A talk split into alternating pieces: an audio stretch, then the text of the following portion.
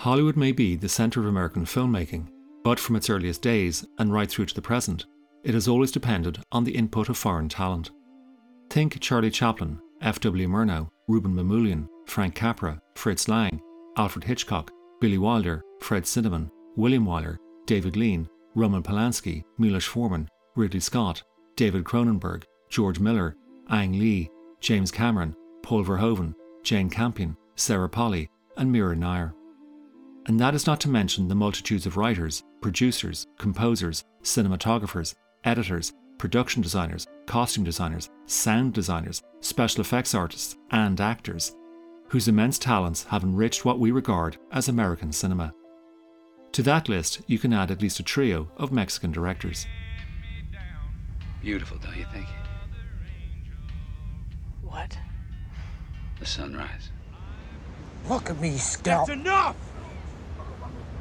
You're forgetting your place, boy. As far as I can tell, my place is right here on the smart end of this rifle.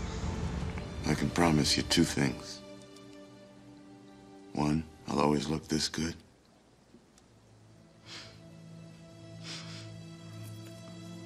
And two, I'll never give up on you. Of course, the challenges Alfonso Cuarón, Alejandro Iñárritu, and Guillermo del Toro face is to maintain the idiosyncrasy that attracted Hollywood's attention in the first place. Quite often, the characteristics that set them apart from their fellow nationals can be swamped in the face of a filmmaking behemoth that demands compromise to capture a wide audience. Del Toro is an example of exactly the opposite. His films are always highly personal, and as such, they bring into play that other foreign influence, the auteur theory. Del Toro's films are a reflection of how he sees the world. I was, you know, I was a really screwed up kid. I was, I, but I was uh, introvert. You know, I was a very thin. Imagine that, a very thin, pale kid. You know, and then and I, uh, I sort of was uh, always thinking about creatures and stories, and uh, that helped me to be able to deal with the world outside. You know, I, I really was looking at the world and sort of creating a cosmology that would help me understand it with creatures and monsters. You know, what, what makes me make the movies is the monsters. I'm in love with monsters. That was how Del Toro came to make a loosely linked but deeply powerful trilogy. Cronos, about a cryptic device that holds the power of eternal life. The Devil's Backbone, which was about a young boy entering an orphanage that is haunted by ghosts and Pan's Labyrinth, in which a young girl is promised immortality by a mysterious faun. Clearly, monsters, eternity, and the afterlife dominate the plots, and for that, Del Toro has his Catholic upbringing to thank. But what he thinks of the religion should never be in doubt. I believe the universe works like a machine, and I believe it is organized, but I am thinking more on in terms of quantum physics or fractal geometry. I'm thinking that within chaos there is a pattern and we are part of that pattern, and therefore we are organized. But I don't believe there is a long bearded father figure saying, Guillermo has not jerked off today, we shall give him a badge of merit. You know, or Guillermo prayed today, he's going to be one less day in purgatory. So when you see a crucifix in a Del Toro film, or any allusion to religion of any kind, you would be wrong to think anything into it other than it is just a prop, a signifier of that character's inability to think for themselves and serve as an agent of freedom.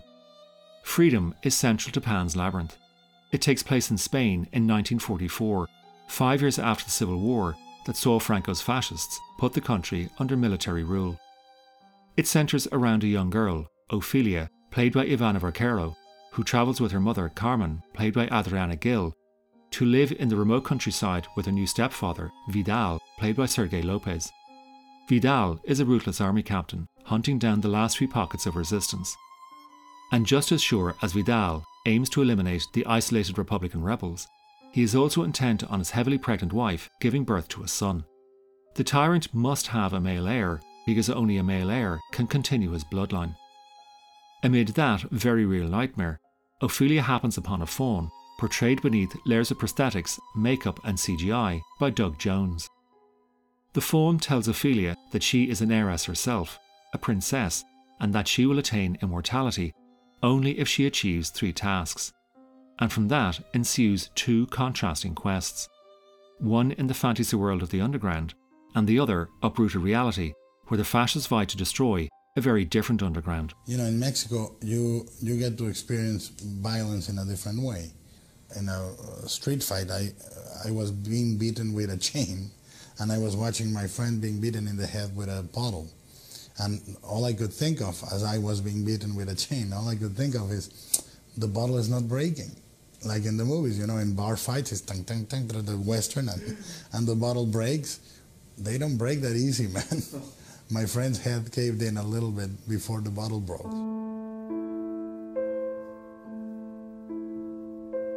The interlocking of both stories not only arranges the film's ending, but also brings us back around to the film's beginning, which is no doubt why Del Toro's designs incorporate so many circles within the frame. Twin circles, the most obvious being Vidal's dark glasses, the eyeballs which the pale man sticks into the palm of his hands. Also, there are the two curling horns of the faun. Then you have the face of Vidal's watch, and the full moon that marks the climax to both plots. But before that full moon, we see the moon shaped birthmark on Ophelia's shoulder. In fact, more than any other character, it is Ophelia who links both worlds, who is most closely linked to the circles. By comparison, everyone else is associated with straight lines. Just compare the dining scenes in Vidal's house and the table for the pale man, where a strict, single point perspective dominates the frame. That comparison is very important because just as Ophelia embarks upon a fable, so too is her stepfather attempting to create his own mythology. He carries with him at all times a broken pocket watch that once belonged to his father. Vidal's father broke it so his son would know the exact moment of his hero's death. But there is another strand of comparison, because Del Toro is presenting two monsters one the faun, the other the fascist. And just as the faun is utterly indifferent to the morality of its quest, so too are the fascists unconcerned as to the suffering of their victims. The complex relationship between humans and monsters is a recurring motif in Del Toro's work, and was on display as early as his first film, Cronos. Here he is explaining one of the inspirations for his film debut that embroidered new textures into the vampire mythology. Cronos came from a, a, a, bunch of things. Growing up Catholic in Mexico, which is a pretty gory affair, and with the idea of uh, vampirism as both a sacrament and, a, and an addiction you know, and, and, and I tried to reinvent vampirism through alchemy. And uh, that, all those elements, the fact that in the 1970s women were wearing what was called living jewelry, which were scarabs with fastened to a golden chain, and they used to crawl in their chests. Pretty, pretty kinky. Defying expectation, Del Toro does not neatly separate the two worlds by way of its monsters or its colours. Instead, he and his cinematographer, Guillermo Navarro, mix the tones back and forth, so the cold greens and blues, which we might associate with darkness and the underworld, are often seen in Vidal's house and the surrounding forest. Likewise, the warmer tones of reds, golds, and scarlets can be seen in both Vidal's dinner table and the feast laid out at the Pale Man's banquet. The point being that, with the exception of Vidal, nothing in the film is exclusively good or bad. It's meant to be like that. A faun, a faun is uh, a creature that is neither good nor evil. It's uh, like nature. He, he is just a sort of a trickster character. He is a character that is there to be a witness and to shepherd her in her rite of passage. But he has no agenda. He doesn't care if she dies or lives, but she, he's there to make it uh, sure, to make sure that she goes through it, no matter how and he's pushing her. He's always pushing her. He's always screwing with her head. You know, he's really, really playing mind games with Ophelia because that's his role. While Del Toro has never denied the influence of certain authors, H.P. Lovecraft, Charles Dickens, and Wilkie Collins, or filmmakers Terry Gilliam, Luis Buñuel, and Jean Cocteau, or films Great Expectations, The Seventh Seal, and Throne of Blood, Another film to which he admits an enormous debt is Victor Erice's masterful picture Spirit of the Beehive. Released in 1973, and like Pan's Labyrinth, Erice's allegory also takes place in 1940s rural Spain. and it also rotates around the imagination of a young girl, Anna, played by the then seven year old Anna Torrent. Obviously, Erice did not have at his disposal the battery of CGI effects that Del Toro did to conjure up enchanting creatures, underground labyrinths, and horrifying monsters. Instead, Erice deployed the most powerful tool at a filmmaker's disposal the imagination of the audience.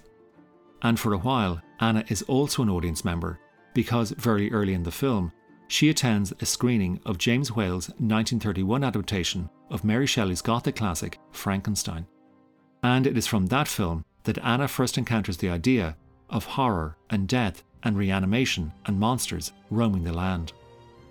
All of which ties in neatly not just the way Del Toro, but generations of storytellers have regarded childhood. Culturally, we tend to romanticize that age. Can you ever remember it raining when you were young? Of course not. All our summers came laced with sunshine and long nights adventuring beyond our neighbourhoods. While such idyllic memories are not necessarily outright lies, they do nonetheless mask darker times. I like the idea of uh, uh, not not condescending to the kid characters by saving them just because you need to save them. Uh, I think that uh, kids are no different than adult, char- adult characters. You know, if you think of the war in Iraq, and they say, you know, X number of civilians. What a great word. Civilians were killed. No, no, no. Give me the number of children. Give me the number of old people. Give me the number of fathers and brothers. Don't fucking tell me civilians. You know, and I think fiction tends to sanitize these things. Kids are no, you know, kids are murdered, raped, abducted, sold, bought every day. But yet we think we think as a society that our fiction should not reflect that danger. And I don't believe in that. Because as a kid, the scariest time I've ever had in my life is as a kid. So Pan's Devil's Backbone, Cronos reflect that. Here is something else to consider. Within months of Pan's Labyrinth opening in theatres, Del Toro's compatriots Cuarón and Iñárritu had released their own films. Cuarón's Children of Men offered up a dystopian future where Britain is living in paranoid and futile isolation. While Iñárritu's Babel told seemingly disconnected stories from across the globe that showed us just how interconnected our world actually is. Whether you still go to that near antiquated place called a video store, or prefer instead to go online and stream a movie, invariably what's on offer is categorized into genres. But sometimes genre is not enough, and we find ourselves in the section called World Cinema. For me, that category really is an absurdity because it prompts the question what isn't world cinema? American, or more pertinently, Hollywood cinema? It suggests Hollywood is so separate, so distinct, refined, and pure as to be above and beyond all else. On the flip side, however, it also suggests that world cinema is little more than a state of mind to be used as a marketing tool. In which case, it is very clear that Del Toro has found a loyal, strong, and wide audience. Which is greatly reassuring. Whether it be Cronos, The Devil's Backbone, Pan's Labyrinth, Blade, Hellboy, or Pacific Rim, Del Toro proves that cinema is an international language that transcends all manner of borders and delivers yet another victory over the dark forces of fascism, xenophobia, and isolationism.